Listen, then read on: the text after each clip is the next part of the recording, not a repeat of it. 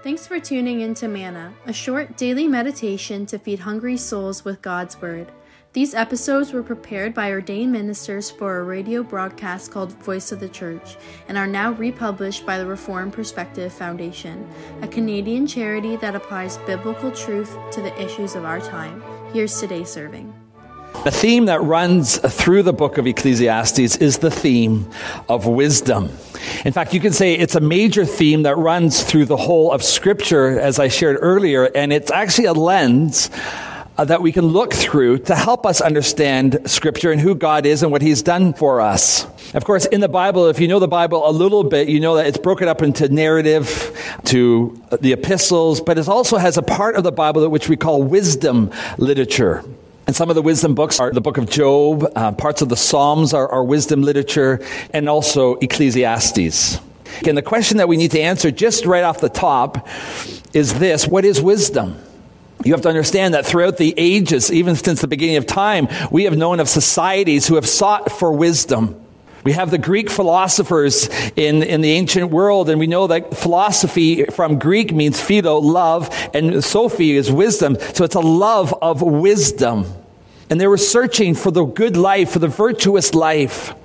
I'm going to share with you now as we enter into this theme and as we enter into our text that without God, without the Lord God at the center, in this search for wisdom, it mounts to foolishness.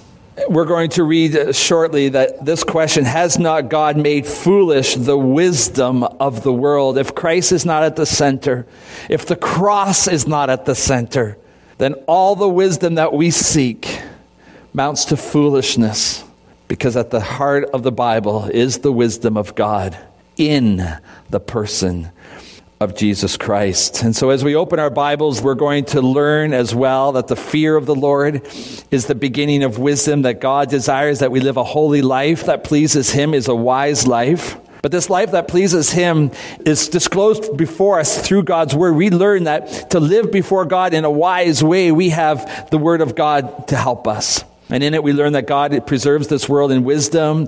He gives us His word in wisdom, and He points us to Christ in wisdom, who is our Savior. So everything that we need to know about wisdom, then, is founded in His word. Do you seek for this wisdom? Do you seek godly wisdom. So let us learn a little bit about this wisdom from a New Testament context. And we're going to open the Bible at 1 Corinthians 1, verse 18. There we find the following words For the message of the cross is foolishness to those who are perishing, but to us who are being saved, it is the power of God. For it is written, I will destroy the wisdom of the wise, the intelligence of the intelligent I will frustrate. Where is the wise person? Where is the teacher of the law? Where is the philosopher of this age? Has not God made foolish the wisdom of the world? For since in the wisdom of God, the world through its wisdom did not know him, God was pleased through the foolishness of what was preached to save those who believe. Jews demand signs and Greeks look for wisdom, that's philosophy. But we preach Christ crucified, a stumbling block to Jews and foolishness to Gentiles. But to those whom God has called, both Jews and Greeks, Christ the power of God and the wisdom of God. For the foolishness of God is wiser than human wisdom, and the weakness of God is stronger than human strength. Do you seek wisdom? In a world of fake news and fact checking and media biases, theories abound about everything. The question is relevant and the question is needed. Do you seek godly wisdom? And I want to just break up this text into four parts and ask this, you know, four qualities of those who seek godly wisdom. What are these four qualities that we need to appropriate, bring into our hearts as people who seek godly wisdom? And the first one is that we are to be humble. The second is that we need to stand in awe of God. The third is that we need to trust in His Word. And the fourth is that we need to depend on Him in prayer. And I need to be very, very clear with you this morning that the search for wisdom is grounded in humility. As we learn in Scripture, God gives grace to the humble and opposes the proud. I don't think I'm the only one that comes face to face with his or her stupidity, uh, maybe quite often. I like this quote from Albert Einstein. He says, Two things are infinite the universe and human stupidity. And I'm not sure about the universe. And so he's arguing that human stupidity is infinite, and I would agree. You see, godly wisdom is the right application of knowledge. That is the knowledge of God. The more we know God, the more we can put that into action, and that's godly wisdom. Ecclesiastes 1 verse 17 says Then I apply myself to the understanding of wisdom and also of madness and folly, but I learned that this too is a chasing after wind. You can't hold on to it. But more than that, it seems that the more you know, the less you know. It's like waking up in the morning and saying, I know that I know nothing. That's how he starts his day.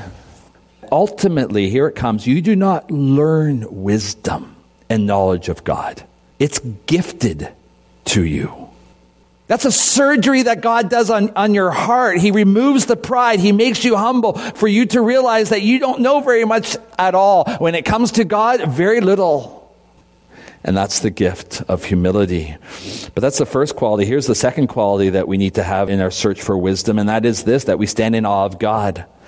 They say intelligence is not what you know, intelligence comes from asking the right questions.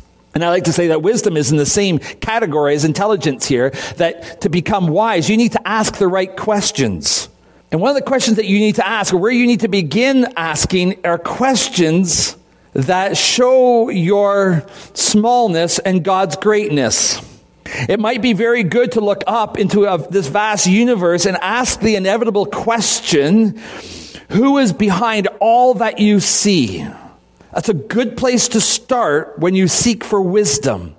Verse 4 Who has gone up to heaven and come down? Whose hands have gathered up the wind? Who has wrapped up the waters in a cloak? Who has established all the ends of the earth? These questions leave you spellbound because no mere mortal has gone up to heaven and come down save the incarnate one, Jesus. Have you been to the, the pounding waves on the ocean when it's a windy day? Who can handle that?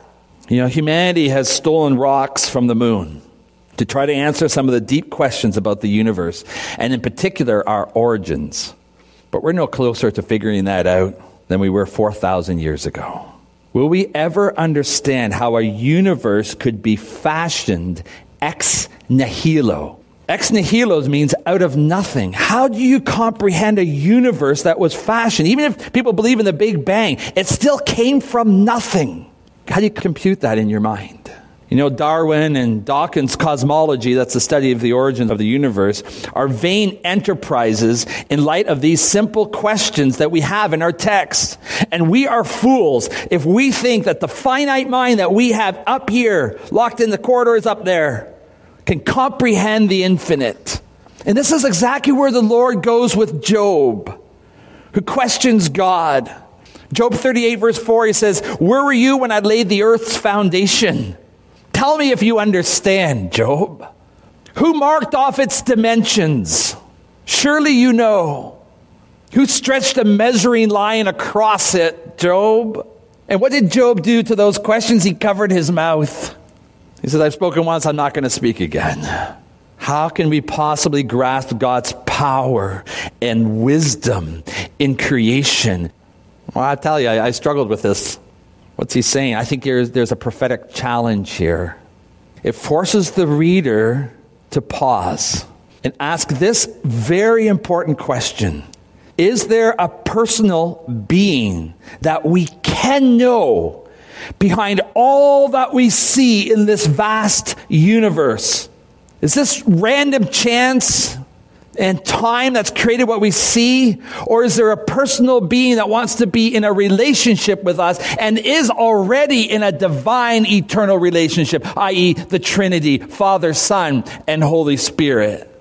And the answer is yes, we can know the Father and we can know the Son. We can know His name. It's interesting as I read uh, some of Job this week as well. Job kind of explores the searching out of where does this all come from, what we have in front of us. And in chapter 28, he has these few lines on wisdom. He says in chapter 28, verse 20, Where does wisdom come from? Where does understanding dwell? It is hidden from the eyes of every living thing, concealed even from the birds in the sky. This rumor of where this wisdom comes from points to God, the Creator, who is in, in a relationship, an eternal one, with His Son. And yet His name is not revealed to us here. But He has been revealed to us, and He is a personal being. And you need to know Him. See, the search for wisdom ultimately should bring you not to looking up at the world and say, Who created all this? and stop there, but to look at the world and say, Who created all this? and then to say, But I can know him. He's revealed himself to me. His name is Jesus. Jesus will come and will say things like, If you have seen me, you have seen my Father. He will say, No one can come to the Father except through me. He had to come to rescue your soul from the death owing you. He had to come to reveal the will of the Father. And that will of the Father is this that whoever believes in the Son will have eternal life. What's his name? His name is Jesus. Do you know him? Do you worship him? Do you stand in awe of him? The quality of someone who's seeking wisdom is humility, but it's also worship. It's the one you are drawn to, to worship, and his name is ultimately Jesus. Here's the third quality to trust in the word. The only way that you can ultimately know Jesus, and that's through his word. It's pure, there's no mixture of falsehood. God has not given us a book to confuse us. In our series in Ecclesiastes, we're going to address the question, why am I here? And you're seeking the same answer as well. Why are you here? The answer to your question of why are you here is ultimately found in the Word of God. It's only through the Word that God leads you down the road that will bring you ultimately to the Son that we just talked about. You need to stand in awe of God. You need to trust in His Word. And we're going to close with this. You need to depend on Him in prayer. It says that wisdom grows through two means. The first is the careful study of God's Word, and the second is experientially. That is, that you're going to put God's Word into practice. That's the other side of wisdom. It's not all head knowledge or heart knowledge, even. It is living out that knowledge in day to day activities, and that's what Proverbs is all about. But it begins then with prayer. You see, I don't know if you notice as you open just those last verses there, that it's very much connected to the Lord's Prayer. Did you see that? There's two petitions in here. First petition is, lead us not into temptation, but deliver us from the evil one. And Jesus knows that that needs to be our prayer. And this is the next petition in the prayer give us this day our daily bread. That's a good word for God's people every day. Because both poverty and riches can open the door to the devil's lies, and both of those draw us away from God. And so the question as I close off with you again, loved ones, is simply this Do you seek godly wisdom? And do you believe that you need Him more than you need life itself? He is your wisdom, He is your life.